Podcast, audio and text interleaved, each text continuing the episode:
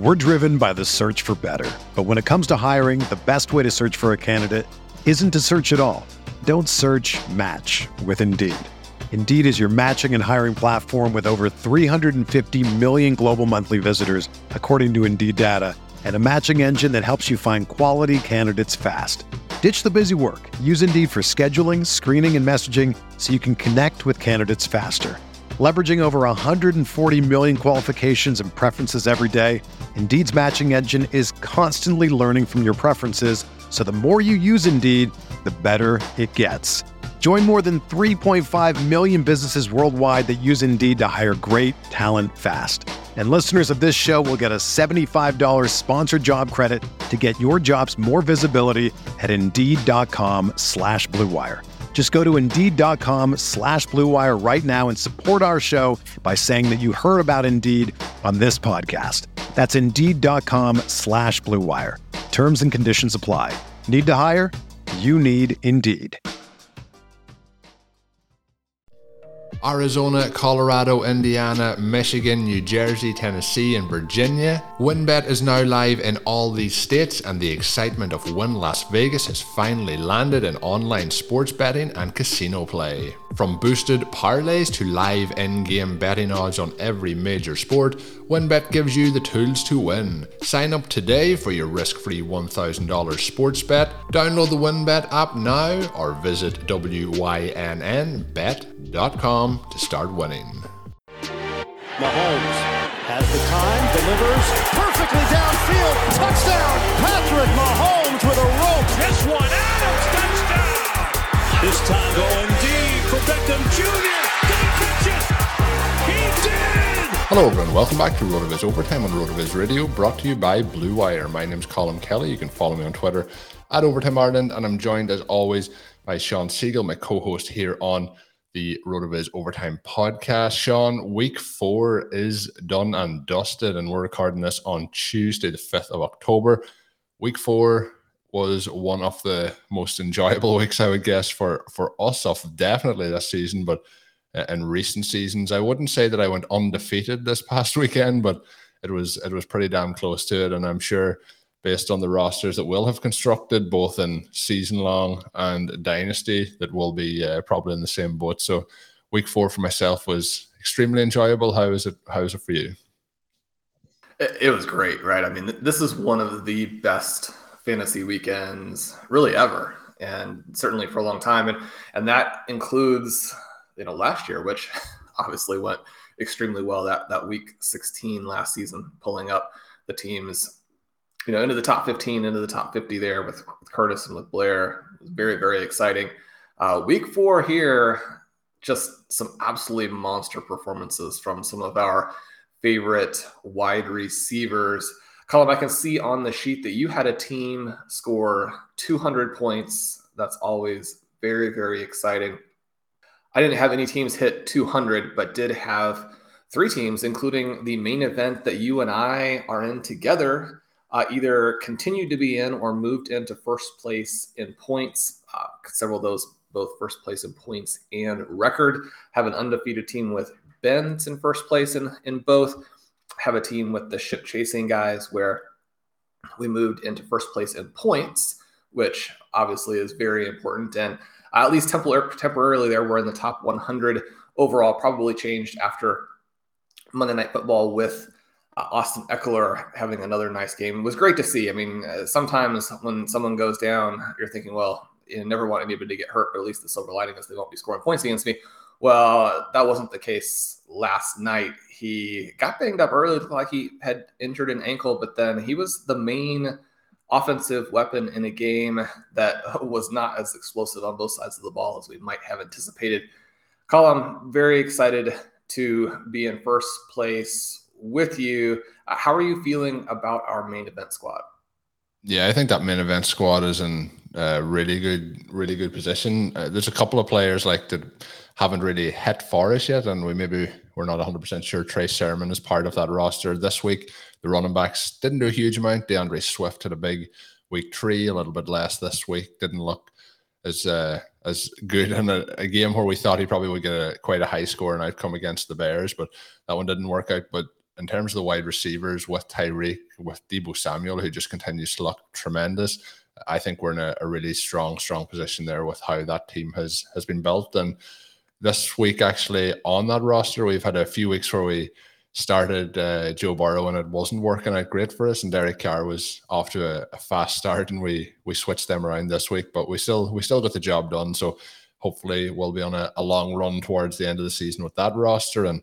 Obviously, you mentioned some of the other teams as well. So, off to a good start for you in those main events. Let's hope that continues. That team that I had uh, the screenshot of in a couple of teams actually across different formats this week hit into the 200s, but that team with Teddy Bridgewater, the quarterback, that had 200.75 points. So we didn't get much of a day uh, out of Teddy B with the 7.42, but big days in that one for Hill. Metcalf having a solid day, DJ Moore having a big day.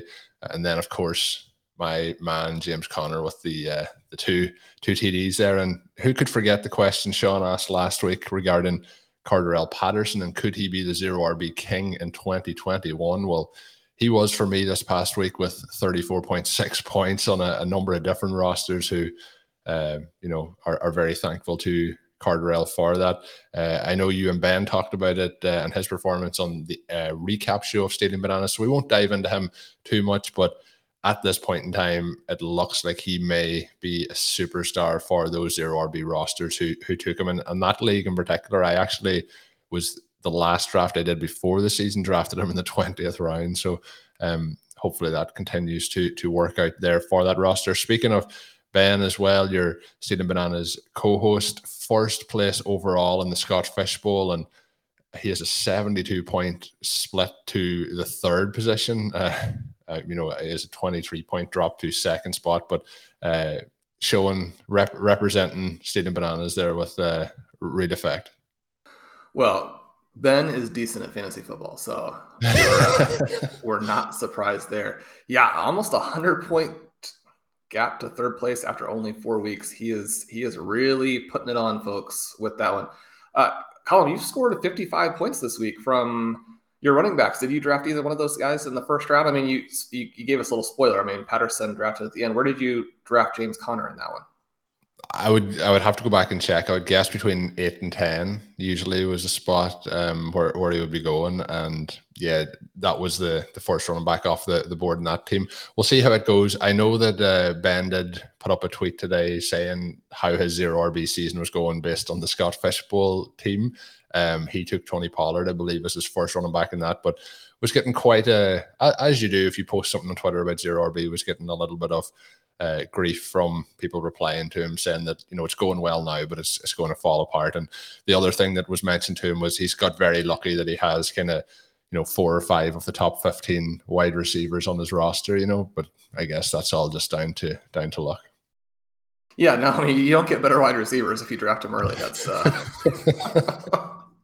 so uh, yeah, that I'm sure that that there kind of thing will we'll be going on to the, the end of time. But before we get into some of the other players we're going to talk about today, we are on episode 296. We will hit episode 300 on next Thursday's edition of the podcast. We have been getting some questions sent our way for that bonus Q&A of non-football topics for myself and Shawn. And we are also getting our suggestions in for the player to be in the intro uh, to the show. I'm going to get that set up next week for the intro, but Shawn, the guy. And again, if people want to send the suggestions, send them in to uh, myself or else send them to rotovizradio at gmail.com or overtime Ireland at gmail.com. But I think we'd be remiss not to mention the top candidate prior to last weekend and now definitely post last weekend. He's found the end zone at last. It is DJ Moore with his 31.9 points. Um, great to see Moore getting into getting into the end zone. But what was really fantastic is to see the variety of ways that this offense continues to try and use him. Um, you know, last year, last year was kind of one end of the scale. The year before was the other end of the scale. Now we're kind of seeing all of that combined into a, a nice, perfect mixture. And this is the Stefon Diggs jump, just like we talked about all off season. Obviously, we are not right on every guy. We we actually make the comment that we're wrong pretty well constantly. And the whole idea is to draft in a way in which you can be wrong and still win. But when you draft in that way and you're right on some key guys, then you know this is what happens. You, you get to have some teams that are pretty high up in the rankings, which obviously is exciting. So yes, DJ Moore in there. I, he seems like he'll obviously be one of the guys excited to see who else comes in there and ends up as the poster people for our team. Colm, it sounds like you had kind of a, a crazy non-football weekend as well. You're uh, you're not supposed to. You're supposed to be reading and watching football on your phone. You're not supposed to be driving over it. Yeah, this weekend, uh, and that slipped through uh, the cracks. I had thought I had I had forgot to add that in at the start. Uh, people may have seen it on Twitter. I was saying that my advice would be not to drive over your, I guess in the states you're probably calling it a cell phone, but your mobile phone. Um, it's, it's not a good, you know, it's a suboptimal way to get your phone to continue to work moving forward. Uh, so I, I, was doing some recycling on Saturday. I took some glass bottles to the the bottle bank, and obviously my phone must have fell out of my pocket while I got in or out of the car, but I didn't realize this until I went to the next shop that I had to to buy some things and couldn't find my phone. And I thought I'll go back and check if it's there. And when I got back, I could see that there was kind of a a, a muddy tire track going over the phone. So yeah, phone is uh, no longer working. So waiting for the new one to arrive. Um, and it is, you know, there was some peace in not having a phone for a couple of days, and then there's other parts where you're like, I really want to check how this is going, but um, yeah, sometimes having the phone taken away um, for a couple of hours or a couple of days can kind of relax your mind a bit. I guess you're not constantly looking at it, but yeah, I would definitely advise anyone listening, uh, don't drive over um, don't drive over your phone. One thing that I, the biggest knockback has been listening to podcasts over the last two or three days. I've had to, uh, you know, download them onto my iPad if I'm going in the car or anything like that. So, you know, first word problems and all that sort of thing. But uh, I think we'll we'll jump in we'll jump into some of these other guys, Shawn. Um, but yeah, don't don't ever drive over your your phone. It is a really bad idea. When we look at some of the, I guess we'll say maybe not under the radar guys, but we have Tyreek, who is the monster day. We have like, and you know, people people were talking about potentially being able to, you know, maybe teams had found out how to stop Tyreek Hill. I think we realized at the weekend that definitely hasn't happened. uh, Tyreek is still doing what he's going to do. It won't be every week, but when these weeks hit, you pretty much, you know, win your week if you have him in your roster. DJ Moore, who looked great. Another player who I touched on, Deebo Samuel looking really good, even with the the change in quarterback there uh, during that game. Terry McLaurin looking uh, pretty pretty effective as well. So, any of those guys, Shawn, that you want to highlight specifically? Well, one of the things that we see in that Chiefs game, right, is that the Eagles did try and take him away, and it was a little bit slower for both Hill and Kelce, who actually did kind of have his first dud.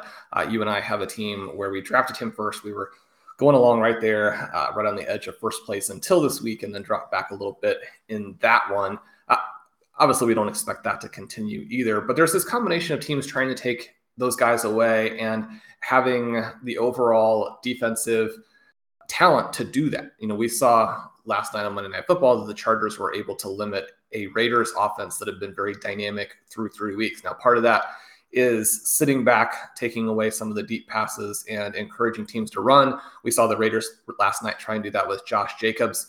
Uh, Jacobs, you know, partly you wonder if he's completely healthy because he did have some games over the first couple of seasons where he looked dynamic, breaking tackles. You know, he's got some good peripherals, that kind of thing. The problem always with Josh Jacobs is he's not going to be one of these guys who creates a bunch of big plays and he's not going to take those broken tackles and create a bunch of highlights. And so you you do need him to break those tackles and to be kind of at his top level to just be good, much less be a star. What we saw last night is that maybe he wasn't 100% yet. I mean, he he looked slow. Now, every once in a while we have these weird games where even guys who are pretty good don't look very good. I mean, you mentioned D'Andre Swift in the intro, and and he looked bad this week against the Bears, which was a little surprising. And you know what they weren't able to take advantage of garbage time quite as well as they have in some of the previous games, uh, in part because most of the points went to Kalif Raymond there. So that's that's kind of a, a, funny one. In some of my deep leagues where I had guys injured and had some roster spots, I had added him before the week. Obviously, didn't play him.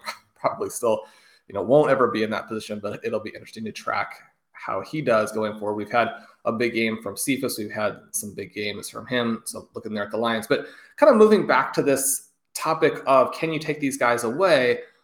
we've seen with the Chiefs with Clyde Edwards-Helaire, you know, we saw with the Raiders that and if your running back is not a star, then it's not ideal to be going that route. Now, you have some of these other guys, and if teams are encouraging you to run with Christian McCaffrey or Dalvin Cook or you know players of that ilk, then it still more or less works fine. Edwards-Helaire, another big game in this one. He was running against air a lot of the time, but as long as the, t- the team is able to move the ball and, and convert these first downs, and it's going to be harder to do against the Chiefs than against most teams because even if you can force them into third downs, which obviously you want to do, then you know they can still convert. I, I don't believe that there was a punt in this Chiefs Eagles game, so I, and it probably won't be the first or the last time this season. I mean that that will happen, right? No punts in Chiefs games is is kind of the slogan, I think. So you look at this game, Hill then able to get behind the defense multiple times because at some point the defense has to step up and say, okay, you know, we do have to get some stops. It's not enough to make them take more plays. At, at some point, you've got to stop them from scoring touchdowns every time. I think that's going to be a problem for defenses. If Josh Gordon is able to get out there and add a third receiving threat, then that will especially be the case. So I, am very optimistic about this, right? We saw with this here, he has the 47 point game. He had a 50 plus point game last season. He's now got four games with 40 plus since the beginning of 2018. He's got five additional with 30 plus. And he now has 180 plus yards six different times in his career, including twice this season. If you drafted Tyreek Hill in the first round, you're just going to be extremely excited about that, you know, unless or until he gets injured, which is obviously the case with all of these guys, as, as well as the teams have done so far. There has been, uh, you know, quite the, the level of attrition with all of the injuries that have taken place. Uh, Will Fuller, someone we liked a lot at this point, fortunately did not get him as often as I was hoping because always kind of dared other drafters to select him, trying to get him closer to ADP. He didn't go there very often in my drafts. Now it sounds like the broken finger. So it was unfortunate in some deep leagues to lose him early with how DeVante Parker ended up performing in that game. Uh, you'd like to think that Fuller actually would have had a pretty good line if he had played all the way through. Colm, what are your thoughts here on Hill and then on Stefon Diggs? We saw with Diggs, uh, he was one of these guys we expected to bounce back. He has the seven for 118 in this game. A good performance, not necessarily a week winning performance with, yeah, in the same light that Hill had, but Diggs is the guy who was the number one pick for that ship chasing team that I mentioned, has the very high point total. There are some guys on these teams who really haven't done it yet, and yet still sitting pretty because of the overall construction. Yeah, I think with Diggs, there's I think as an overall NFL offense, the Bills look superb in terms of the options that they have. I know there's the peripheral options, you know, like an Emmanuel Sanders, who maybe we're not wanting to have as much value as he has in terms of what he's doing in that offense, but they're proven to be extremely difficult to cover. I had a a league this week where I actually was really stuck at tight end. I started Dawson Knox, which that was just showing how hot the weekend was running for me. But when you see um, the guys that are being started to be used around that, we've talked you know a lot about the running back situation, but Stefon Diggs is still one of the best wide receivers in the entire NFL. And when he has a week that's you know 114 yards and seven receptions, and we're thinking oh, that's not you know that's not a, a lot. Like that's a fantastic week for pretty much the vast majority, I'd say, of probably the top 10 wide receivers in the NFL. And I think that we're going to see things really start to pick up for him. There's going to be weeks where they really have to target him a lot more. And I think that we're going to really start to see things pick up. I think with Diggs, if you are a Diggs drafter, you just have to be patient. You have to put him in there every single week, and it's going to have those big weeks. A bit like we talked a second ago about with Tyreek Hill. I, ha- I have no concerns about Diggs moving forward. We had a lot of concerns with Ridley, who you touched on there at the start of the season based on how things were going. I, I was very positive about him early in the offseason. And then we talked about, you know, Matt Ryan a number of times. Ryan has looked really, really bad. Like outside of how we've seen uh, Ben Roethlisberger look and how much he has fallen off over the last season, um, Matt Ryan's probably been as close to him in terms of veteran quarterbacks, but he did look a little bit better this past week. Um, you know, even though they did end up losing to to Washington, he was receiving much more targets downfield, which was a big concern. Um, but the offense still doesn't look all that good. But in terms of air yards, um, on the week had 198 air yards and his average depth of target uh, or average air yards per target was 15.2. Did have 13 uh, targets on the week. So I think there's some positive signs there. There might be life left in Calvin Ridley yet. So I talked about staying, you know, calm if you're a Diggs owner. I think that's probably a little bit trickier based on how the season started for Atlanta. It's one thing to be calm when the offense is putting up, you know, 30 or 40 points a week. And even in this past game, I think it's back to back shutouts for the Bills as well. So they haven't had to really push on and, and put up the points, even though they still are putting up the points in, in those game scripts. They're still been very, very uh, aggressive in what they're doing. So I think Diggs is, is perfectly fine. Ridley has shown a step forward, I think, and hopefully that offense will will continue to improve. I'm going to wait to just after the break, Shawn, but I am going to get your thoughts on Calvin Ridley, uh, but we'll do that right after the break. We're driven by the search for better, but when it comes to hiring, the best way to search for a candidate isn't to search at all. Don't search match with Indeed. Indeed is your matching and hiring platform with over 350 million global monthly visitors, according to Indeed data, and a matching engine that helps you find quality candidates fast. Ditch the busy work. Use Indeed for scheduling, screening, and messaging so you can connect with candidates faster. Leveraging over 140 million qualifications and preferences every day, Indeed's matching engine is constantly learning from your preferences so the more you use Indeed, the better it gets. Join more than 3.5 million businesses worldwide that use Indeed to hire great talent fast. And listeners of this show will get a $75 sponsored job credit to get your jobs more visibility at Indeed.com slash BlueWire. Just go to Indeed.com slash BlueWire right now and support our show by saying that you heard about Indeed on this podcast. That's Indeed.com slash BlueWire. Terms and conditions apply. Need to hire? You need Indeed. Another day is here, and you're ready for it. What to wear? Check. Breakfast, lunch, and dinner? Check. Planning for what's next and how to save for it? That's where Bank of America can help. For your financial to-dos, Bank of America has experts ready to help get you closer to your goals. Get started at one of our local financial centers or 24-7 in our mobile banking app. Find a location near you at bankofamerica.com slash talk to us. What would you like the power to do? Mobile banking requires downloading the app and is only available for select devices. Message and data rates may apply. Bank of America and a member FDIC. NFL football is finally back, and there's no need to exhaust yourself searching all over the internet to find NFL tickets anymore. Because TickPick, that's T I C K P I C K, is the original no fee ticket site and the only one you'll ever need as your go to for NFL tickets.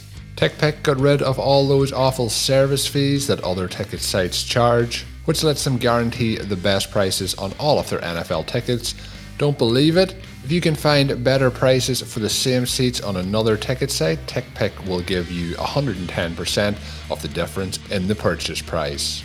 One of my bucket list items is certainly to head on over and see my Green Bay Packers over in Green Bay at Lambeau Field. I'm super excited to see how this season plays out for the Packers, whether it's the Packers or any other team that you want to head and get in on the action this season and attend a game. Whether it's a home game for your favourite team or it's on the road, TickPick has you covered. Visit tickpick.com slash rotoviz today and use the promo code rotoviz to save 10% on your first order. So if you're thinking of going to a game this season, don't wait head on over, get those tickets, use the code RotoViz. That is tickpick.com slash RotoViz. Shawn, I teased it before the break. I said Calvin Ridley and things were starting to look a little bit more positive for him this past week, and maybe Matt Ryan was starting to, to improve. But we, I guess we can say now, we joked at the time it was probably a little bit serious. It was Matt Ryan versus Ryan Fitzpatrick. I did say that Tyler Heinicke might be the, the best option. Is he the best option out of all three at this point? It seems to be. Well, we haven't seen what Fitzgerald could do so with Fitzpatrick. That. Fitzpatrick. We haven't seen what Fitzpatrick could do with that roster for more than you know half a game there. So we're not sure. But I was very impressed with Heinicke, and he has a lot of flaws, right? But his enthusiasm, the way that he went after it, the way that he competed, and you know his teammates. It, it's not like his enthusiasm and competitiveness is the reason JD McKissic makes that fantastic play at the end to essentially win the game. But we saw his guys fight, and I think that the quarterback can really set the tone there. Heinicke attacking with the arm, scrambling, getting his guys into situations, uh, even when he made some mistakes. And that was sort of in, in sharp contrast to some of the things we saw from some other quarterbacks, especially Kirk Cousins, who I felt like had a terrible, terrible game. You were asking about Calvin Ridley. Very exciting to see those 198 air yards. As you mentioned, this game could have been huge. He had three deep targets that he didn't haul in.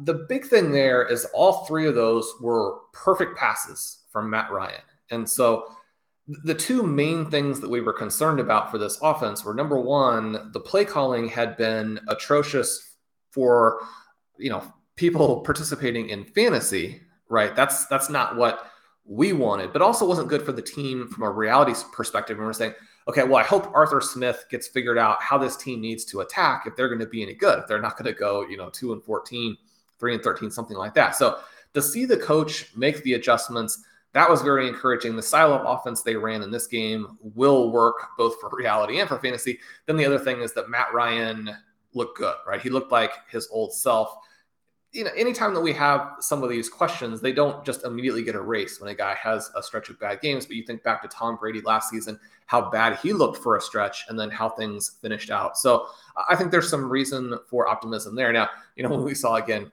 on Sunday Night Football with Tom Brady, that sometimes those questions can come back up, right? Mean, he looked absolutely atrocious against the Patriots, missing his guys all over the place, seeming to make wrong reads, having you know no arm strength, and yet we expect him to be fine in part because of the play calling, the talent that he has at his disposal, you know, you know, once Gronk comes back, especially, and then his ability to process and make good decisions, even if the arm strength and really at this point accuracy is not there. So reasons to expect that those kinds of things are flukes. We now have a little bit of that with Matt Ryan. You mentioned Ben Roethlisberger. Maybe not quite so much the case with him, right? And one of the most disappointing receivers through the first month, Juju Smith Schuster, a guy that we did like. So obviously, not all the guys are hitting. Roethlisberger had Juju open for a couple of long plays, possibly touchdowns, but definitely big plays in that game. The ball was not on him. And so uh, the difference in kind of these two situations number one, if you're getting good targets, then that's always a positive, right? But with Ryan and Ridley, those balls were right there. The balls were in Ridley's hands. They were difficult catches just because if you're down the field, the ball's away from your body, you're going to hit by the defender, you're going to hit by the ground. Everything happens very fast. I mean, so these are not drops. They're not you know, easy catches by any stretch, but you like to see it when it's close. We had plays with Roethlisberger and the definitely Drew Lock, one of the other top guys in terms of air yards. Sutton, I mean, a couple weeks ago, Sutton looked like he might be one of the big uh, league winners and all of fantasy, having that massive air yards game, coming down with some of those targets, everything kind of turning up roses for him with the opportunity that was expanding with Jerry Jeudy out, and now with KJ Hamler out as well. In this game, the combination of Lock's passing and the fact that now defenses don't have to be aware of other guys. Now, Noah Fant's still pretty good. He's probably the guy who can flourish with Lock there. They had decent rapport last year. He gets the the touchdown and this one.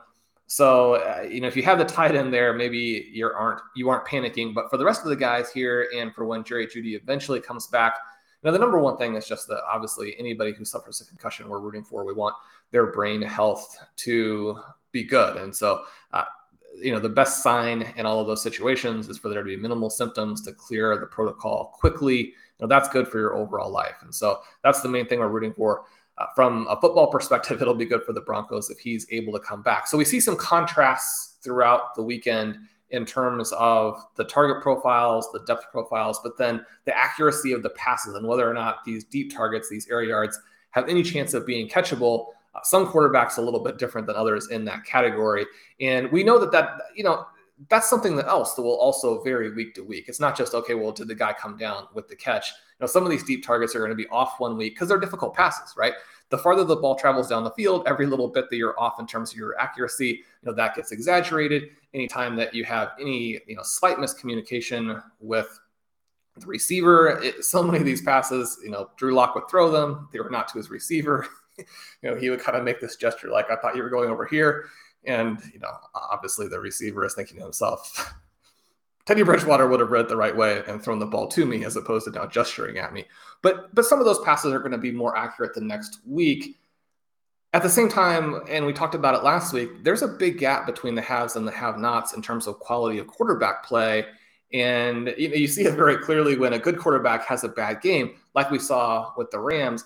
This was a little bit more of the Matthew Stafford that those of us who have followed the Lions, you know, for decades have seen, which is not that he's bad by any stretch. And he's got the big arm talent. He makes good decisions. He understands the defense.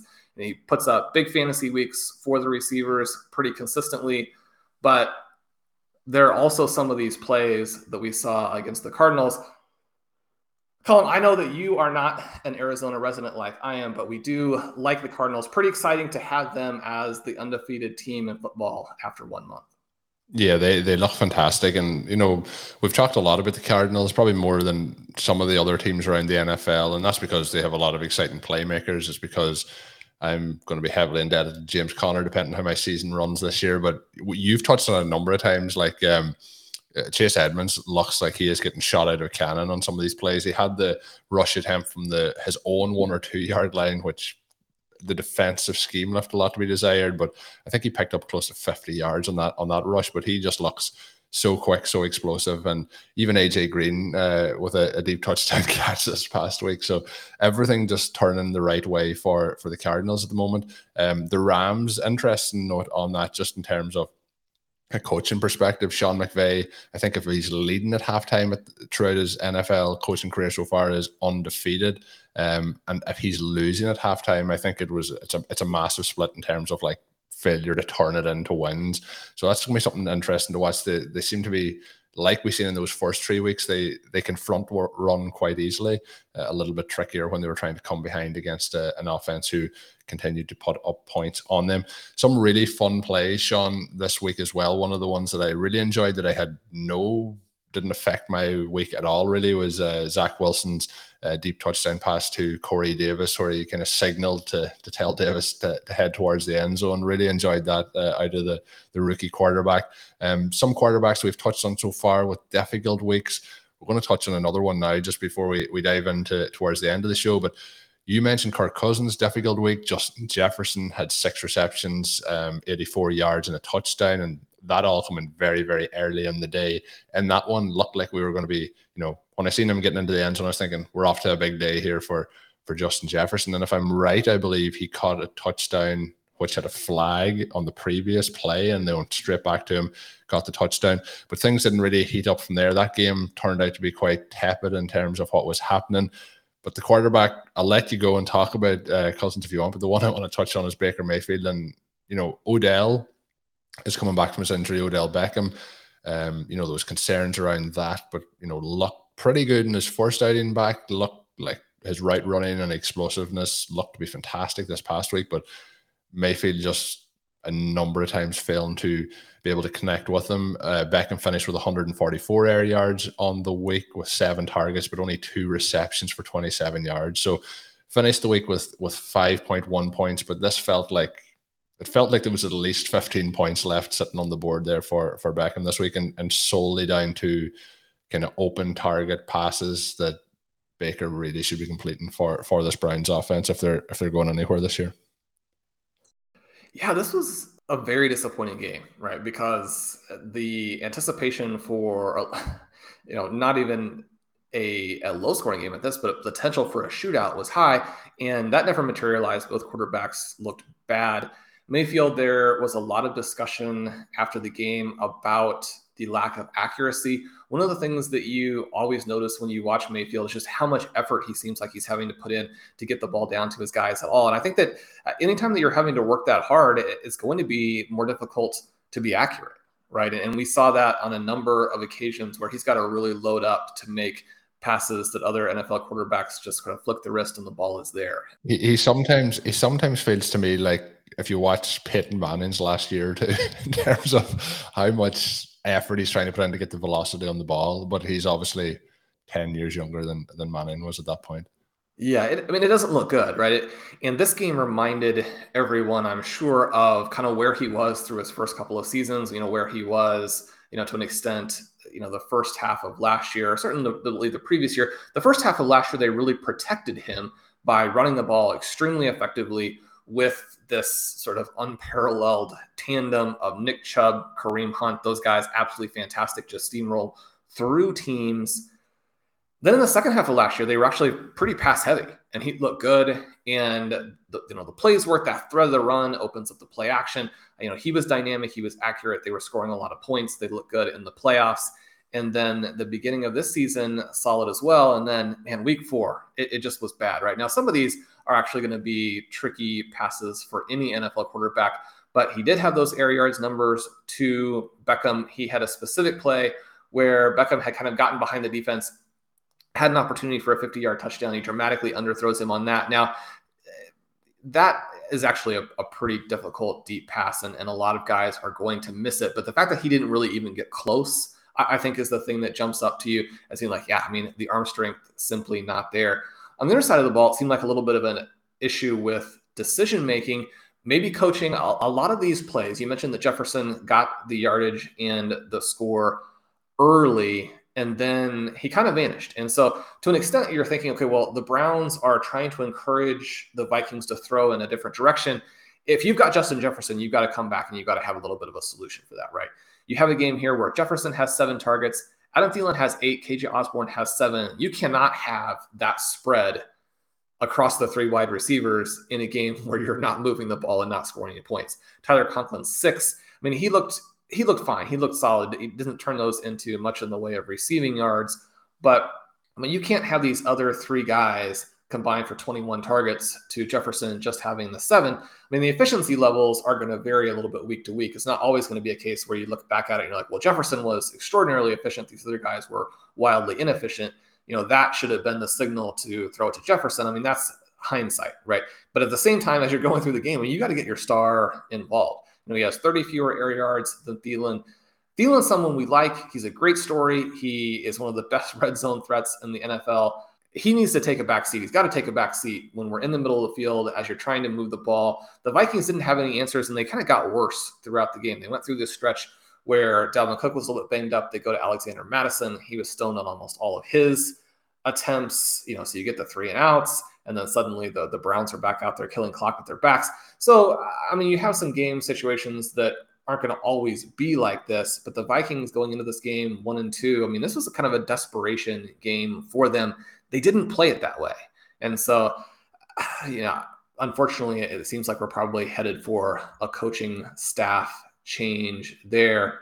Of a, a very different situation, but another one where, you know, you might be worried about the wide receiver in the game with the Vikings. At the very least, Jefferson actually did score, you know, quite a few points. You can't be too disappointed there. If you started him in your fantasy lineup, the same thing not true for CeeDee Lamb. And Lamb looked so good there in week one, solid in week two. The last two weeks, I mean, week three, sort of a down week for fantasy, but he makes some big plays. He looks like a star. And then week four, just, you know, not there at all.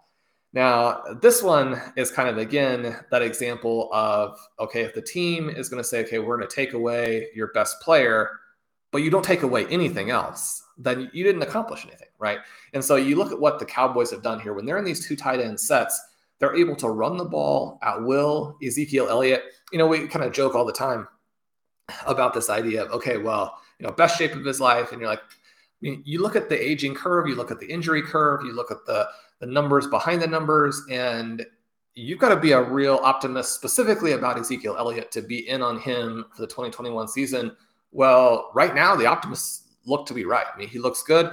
The offensive line performing better when they're in these heavier sets. They're blowing teams off the ball, especially in situations where their team is more or less like, yeah, just run it against us. We we don't care. We don't want you to beat us with Lamb. We don't want you to beat us with Cooper. And again, at a certain point, you do have to make some stops in this game here, I think the only players who didn't get involved in a big way were Lamb and Tony Pollard. So unfortunately, those are the guys that we, we tend to have in for our lineups. But Dalton Schultz with another big week. Uh, Blake Jarwin getting a little bit involved there. Ezekiel Elliott looking good. You have, I mean, if you're Amari Cooper fans, it's still pretty disconcerting. He was not very involved in week three. He has a couple of nice plays in this one, but it's really not on volume, right? It's on that extremely well, sort of exquisitely executed long touchdown. But yeah, I mean, the Cowboys are scoring at will. Defenses are going to have to figure out an approach that doesn't let themselves get blown out, right? I mean, you can't take away CeeDee Lamb and have Dalton Schultz look like the best you know, tight end who's ever played the game. That's not a defensive approach that's going to work. Yeah, no, I would agree. And the, the Cowboys at the minute are probably fitting a little bit into what I mentioned with the Bills earlier, where they are just, you know, putting up points at will. This was actually a pretty fun game to watch outside of the CeeDee Lamb element of it, I guess, for us and Tony Pollard, who you mentioned. But he does only have eight targets through the last two games. He had five targets in this one and, and week four. In this one, though, Prescott only threw the ball 22 times. So you know, if we're thinking about the split of it, he's just short of a quarter of the you know targets in this game. So it's a, it's a little bit tricky. But you mentioned Schultz, big day for him. Cooper with the the lovely touchdown that you hit on as well. So there is concerns, but there is going to be games I think where the Cowboys are going to need to throw the ball more, and we're going to see you know Lamb be able to to have that. They they have thrown uh, in back to back games at 27 or less times. So there hasn't been a lot to go around. And the running backs, whether it was Pollard in previous games or Zeke, looked fantastic. You know, we give we give grief to to, to Zeke a lot, but uh, he did look great in this this previous game. So let's hope that that turns around. But I, I, will say, I said earlier, I wasn't worried about a number of different wide receivers. I'm starting to edge into that category of, of being a little bit worried with CeeDee Lamb, but you know, I, I still think there's going to be monster weeks this season for him. So I'll, I'll still be going ahead and getting him into those lineups. But let's hope things start to turn around. But I do think part of it is what you mentioned teams trying to take him away.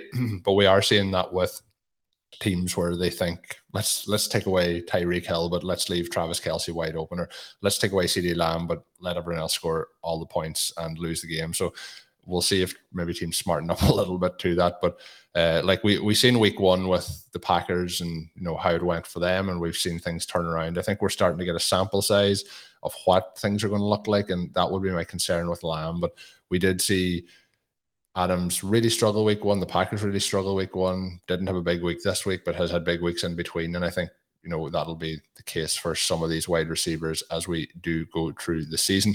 That's going to take us to the end of the first RotoViz Overtime podcast of the week. We will be back on Thursday with another show.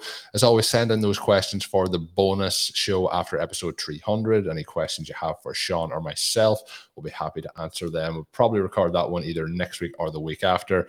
Give you a bonus show one of those weeks. As always, drop us a written review on your favorite podcast app. We do appreciate it greatly. Send us in those suggestions for those players for the intro theme of the show. And finally, if you do want to sign up for RotoViz NFL Pass, you can get yourself 10% off a one year subscription by adding the code RVRadio 2021 art at checkout or going to rotoviz.com forward slash podcast for more information. We do mention the tools a lot on the site, uh, on the show as well. And um, today we talked through some of the information and, in Shawn's piece from earlier this week. But I do want to mention as well the Stealing Signals tool that has been added to the site. And Shawn's mentioned the Monday review tool on a number of occasions.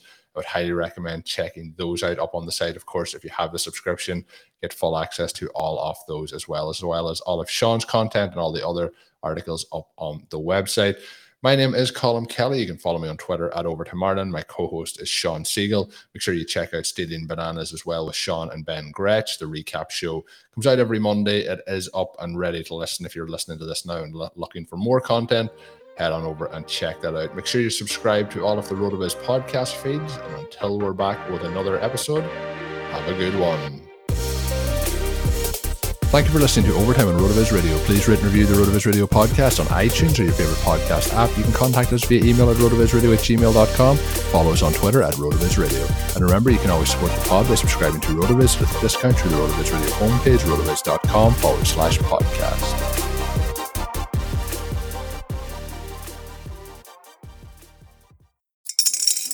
Spring is in the air at Littleton Coin Company, and we want to help you brighten your collection. Visit us at littletoncoin.com all month long to enjoy 15% off your purchase. With a wide selection of coins, paper money, supplies, and more, Littleton Coin Company has something for every collector's taste. Use promo code SPRING at littletoncoin.com for 15% off your purchase all month long. Restrictions apply. Littleton Coin Company. Serving collectors since 1945.